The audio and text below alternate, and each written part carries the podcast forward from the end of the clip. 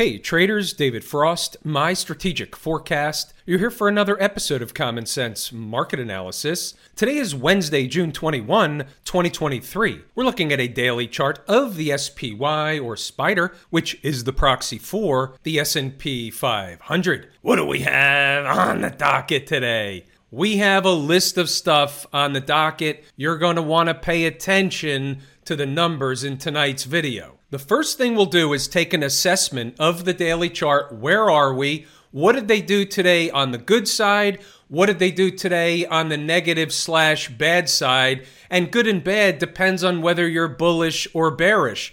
I'm the umpire calling balls and strikes. And by the way, here's a quick intermission. Money making day once again inside the numbers. We had the numbers lock, stock, and barrel. We had a trader in the live room today bank over 15 grand. How you doing? Better yet, how's he doing? Where are we on the daily chart? Well, let's look at a couple of places, a couple of things. They did not, as of today's close, hold this breakup candle low, 436.23.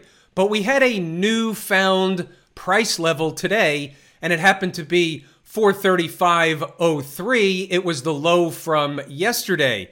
Why was that ultra slash uber important? I'm going to show you right out of the gate. And then later on, when you see inside the numbers, you're going to see how we were on the topic of this number and the reasons why it was explained in the live room at least a dozen times. Let's narrow the chart just a little bit and we go down to the 240 chart. Why is that important? Not because they're resting on the 20 period home base, the 240 20 period moving average. But what's more important is we had this tail, and this tail was from yesterday, and it was the candle that fought back to close above that breakup candle low. So that was a positive for the bull case based on that tail. Now, from market reversals and such, we prefer tails at highs and lows on chart. Doesn't mean they don't have meaning in the middle of charts, so we're using it today as a benchmark, as a guideline. Closing below that was the bear case, closing above it, candle after candle after candle, was the bull case. Let's demark that number on the chart and look at it from another perspective. There were intraday trades around that number. Enough said. Hence, the 15 grand in the live room, one trader and certainly not the only one that made money, by the way. Now we look at the market after the closing bell and we say, all right, well, they closed below it on the day. And you can see here, look what happened in the afternoon. Into the end of the day, they know about that number. They tried to fight away from it. And just into the closing bell, they ran down to close below it, even trying to fight back up after the closing bell in the aftermarket activity. The light green here is the after four o'clock activity. Futures close at 415. Is that important? Not important. It's in the eye of the beholder. You see the tape. The 415 close is happening right now. And look what happened. They closed right on top of it, 415. We're at 415 right now. This is the candle from 415 to 415.20. That's PM Eastern Standard Time. Funny how that works.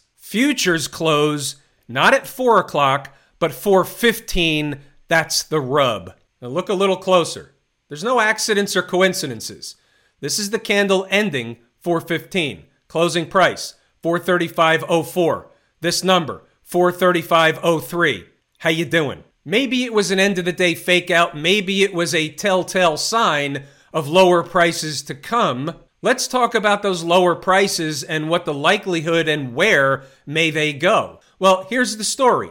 If they stay below this price, we'll just call it 435 for argument's sake. The next major place is going to be around 432. That doesn't have to be the end of the decline, but that's the next major place. Could certainly see that this week. Keep in mind, look at the big picture. They get a little bit far from home base. We talked about that. Markets don't like to do that. They tend to come back toward home base or go sideways for a while and let home base creep up to price. Talked about that five to seven times over the last week or so. Here they are pulling back above all the moving averages. Keep in mind, the trend is your friend until she throws your shit out the window. but still coming back toward home base. Home base at the same time is creeping up toward price. Look at this area here. This is important also. This is where the market went back and forth for a few days, back and forth, created what's called a bull flag pattern, ate time off the clock, consolidation pattern. You could call it anything you want. I'm going to call it a zone of a former breakout area. We'll just call this the zone for argument's sake. It's a rough draft of the zone, and it wouldn't be out of the ordinary for the market to come down and test that zone, test the 20 period moving average, come up short of it, spike it through. But that should be, depending on when they get there, sooner than later, garden variety of chart support. You might want to put that on a sticky note. What about the bull case? Let's say you wake up to a gap higher on Thursday morning. Where are they going? Well, they're recapturing 435.03. They're rallying, and we can go down to a shorter time frame. They're rallying back toward today's highs in the vicinity of 436. They have some unfinished business up here at a gap that was not filled in the afternoon. No accidents or coincidences. That's a hint the market was weak enough not to be able to reach the gap. The afternoon high was 436.99. You see a gap here at 437.24 on the 15 minute chart. There's no accidents or coincidences. They could have reached, but the Bears prevented them from reaching. The Bulls were too weak. You could look at it any way you want. They could have, but didn't close that gap. It is now considered unfinished business. For those of you in the live room, this is a great example of why it's a morning business.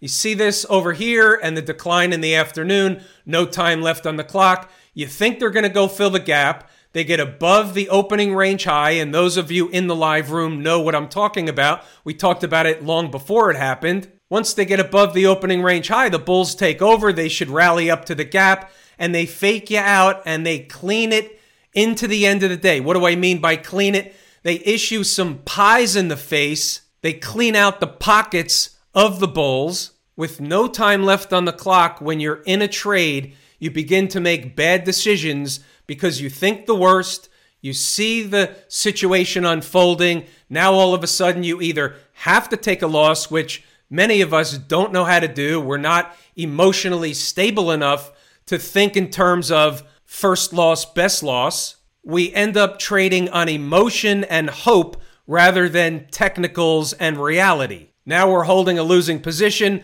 Now we're holding it overnight. Now we hope they gap up in the morning. Now, when they're lower in the morning, we have more of a loss. And we turn the situation where we should have been doing nothing but keeping our hands in our pocket or the screens off, the program shut, walked away from the screens in the afternoon, which is what we should have done after a successful morning.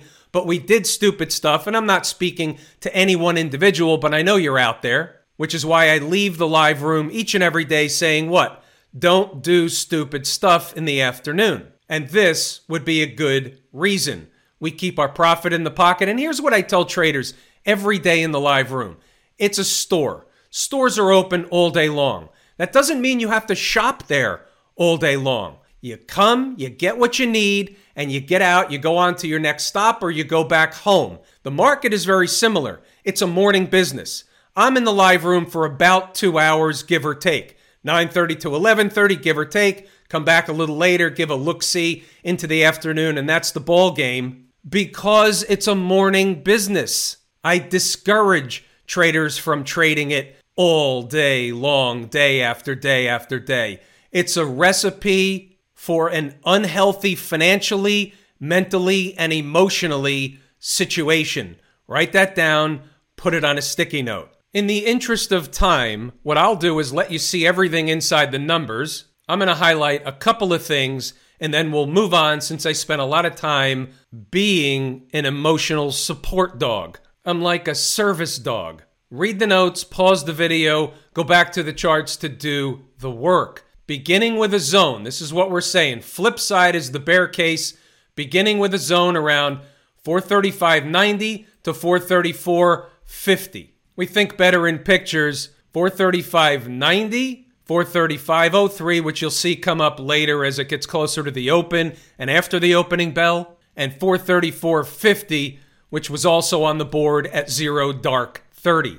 Traders in the live room heard me say about 5 10 times, looking for a morning low, 434.50 would be a good candidate. That was, in fact, the morning low. Pause the video, read the notes, go back to the chart to double check the work. Now, here's something else that I'll show you. I started with this early. I kind of had a beat on what was going on today real early, so I get itchy. I have to put something on the board. Big picture off a 240 minute chart. We looked at that already, and here it is. This is what I posted on the board that early. Which trade setup are we looking for? Each choice produces at least one trade, if not more. Identifying the thing Mrs. Market is doing is job number one. So here's the chart. Here it is before today's activity. This is pre market. You see that tail candle. I know it's hard to see, it's small on the video, but you see the same tail candle that we talked about before. Retrace of a tail, which is a retracement, and they go up. Fill a gap, which is if they went higher, which they didn't do today. So it eliminates one out of the three. And the spike the low and rip it back up in the other direction. And check this out. If in fact 435.03 was that low, and of course it was, then what this constitutes is what? A spike the low and rip it back up in the other direction as laid out early in the morning, long before the opening bell. I'm giving you the schematic. Moving along, 845, big picture concept. We've got Jerry's testimony for a couple of days. That's Fed Chair Jerome Powell. He's being grilled by Congress today, tomorrow. The bulls got really bullish of late. Is it time for Trick and Company again before the opening bell? 845. Is it time for Trick and Company to help take some air out of the balloon and get at least in the neighborhood of home base? Where's home base? The 20 period moving average we keep talking about. They're not there today. They may not be there tomorrow, but they may be there in the days of head. Similar to days of thunder, but days of head. You see, not saying all at once, but character shifts in the market begin from smaller time frames and they morph into larger ones. For now, it's awareness. Markets go both ways to get where they're going to keep traders in business. Moving along, pause the video, read the notes, go back to the chart to double check the work. You saw the trades, you saw the numbers, you saw where they were in a range for the most part all day long. They bounced around in that range. Everything is here everything traders need to find success in these markets from an intraday swing trading perspective, day trading perspective, any perspective you want. Pause the video, read the notes, go back to the chart, and double check the work. You can see, even midway through the day, we're still talking about 435.03. If you read the notes, you'll see that in here multiple times. How about stocks on the move? We had three on the board, but they produced what's called in the trading parlance as bupkis. We're in that donut hole before earnings season begins again. The second quarter earnings will begin to be released in the beginning slash mid part of July. We're in the third week of June, so we got a couple of weeks left before they start them up again. So they trickle out. They're not always earnings, they're news related events, whatever it is. There's something on the board. Sometimes they hit, sometimes they don't. But this is kind of the quiet period before the earnings storm comes back around again. But wait, there's more. What about AbbVie? This one wasn't on the board. No, it wasn't. But an alarm went off during the morning session, early in the morning when it came into 135.26. Alarm for what? Alarm for a swing trade. We talked about it in the live room. The traders in the room saw the alarm on my chart come up. I told them exactly what the story was. This is an area they can bounce from. And by the way, I'm putting it out as a swing trade. Put it out for lazy swing trader folks. Can buy it two ways either buy the stock or buy the option. The option's up over 20% by end of day. And obviously, the stock is up as well. I don't make it a habit out of giving the swing trades to the live room, some of which are not swing trade members, but today I did it. We'll call it a gift. Nice start to the trade. Can't buy it here, can't buy the option here, it's too late. Don't email me, can I buy it here? You either got the alert when it came out, first thing in the morning, or you didn't. How do you get the alert? You're part of the Lazy Swing Trader program. As an example, here's a list of the open trades, current open trades for the lazy swing trader. I'm not going to show you everything, but you can see 4%, 7.5%, a little over 3 One's negative by 1%. Then you got 24, 23, 21. And a lot of these, we've already booked the profit, base hit. The rest is what we call risk free, emotionless trades.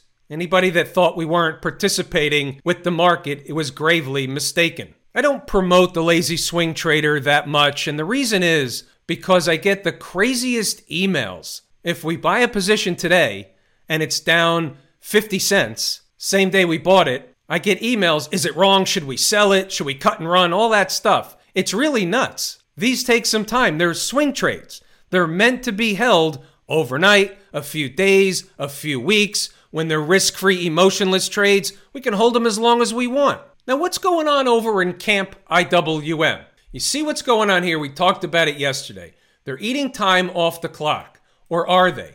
Did they stall out at the resistance? And this was obviously one of the swing trades you just looked at. You knew about that one already.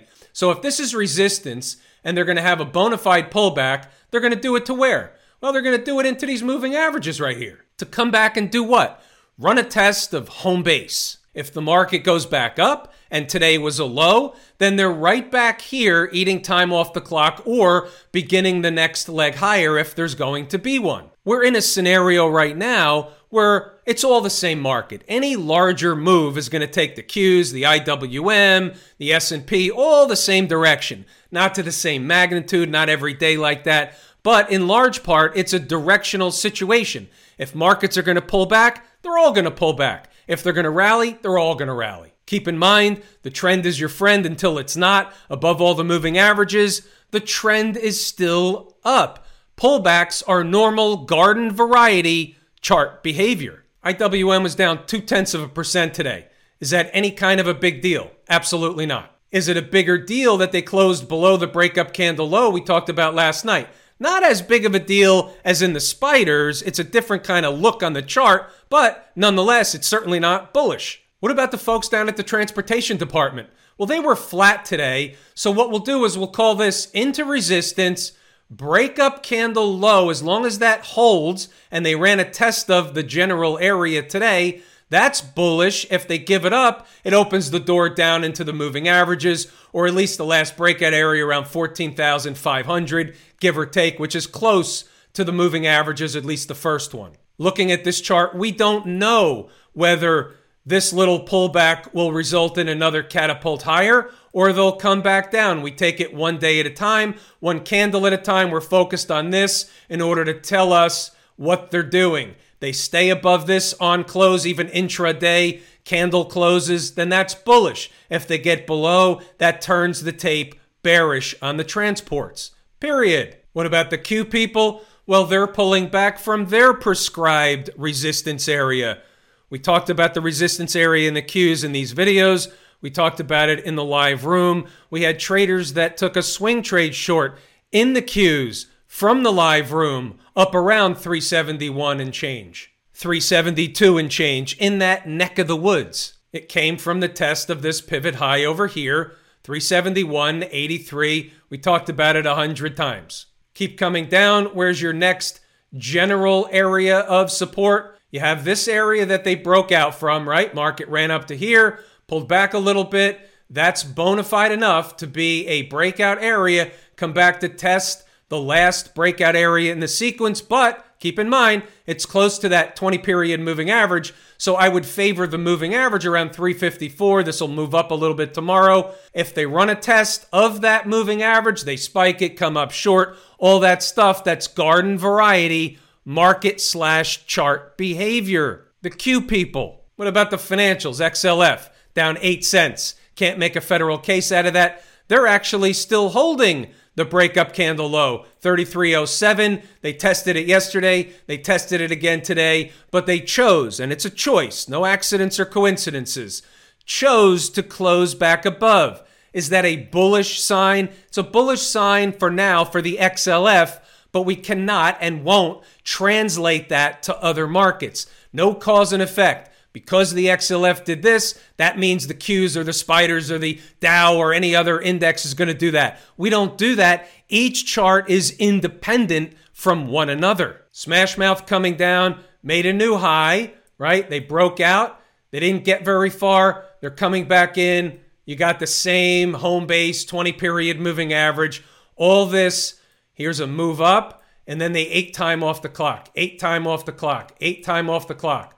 Broke out, coming back to where they ate time off the clock and the 20 period moving average or home base. Doesn't that make logical sense that that would be garden variety of chart support, at least from an intraday perspective? And the short answer is yes. Have I told you how much I appreciate each and every one of you? Without you, these videos are not possible. That is true and accurate information. We're pulling the ripcord here today. I'm David Frost, my strategic forecast. Thanks again for tuning in to another episode of Common Sense Market Analysis.